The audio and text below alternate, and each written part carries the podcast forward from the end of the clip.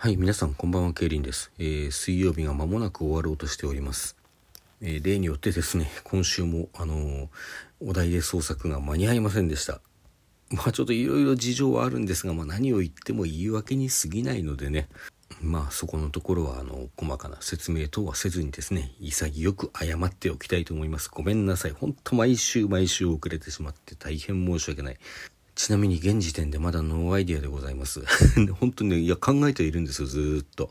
あのかんそして思いつかないから書けなかったわけではないんですけども、うん、本当に思いつかなくてね、ちょっとどうしようか困っております。まあ、でも何とかして明日中にはあげたいと思っておりますので、このね、今の、この期に及んでまだノーアイディアであるという私が、あの、明日どんなものをひねり出すのかどうか楽しみに待っていてください。はい。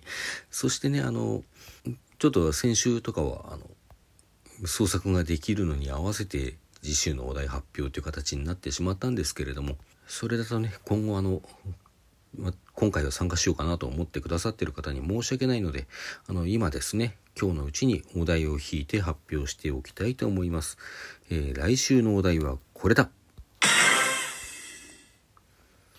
もし全力で抱きしめるならどんな動物？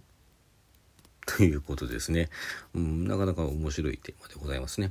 これいつかダブるんじゃないかと思いながら弾いてるんですけども、なかなかダブらないですね。まあまあまあ、良かったです。はい。確か前にあの、お題で創作を始める前にトークで話し話した記憶があるなというお題はね、なんか一回弾いたことがあるような気はしますね。まあなのでこれもいずれはダブるんだろうと思うんですけど、ダブったらね、もう一回弾けばいいだけの話なのでね、まああまりネタ切れになってくるようだったらちょっとねやり方を考えていこうと思います。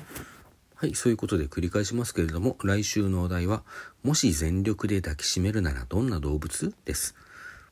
どうぞ皆様ふるってご参加ください。来週は遅れないように頑張ります。まあそれ以前に今週の分をね あの一刻も早く仕上げるように頑張ります。どうぞ期待してお待ちください。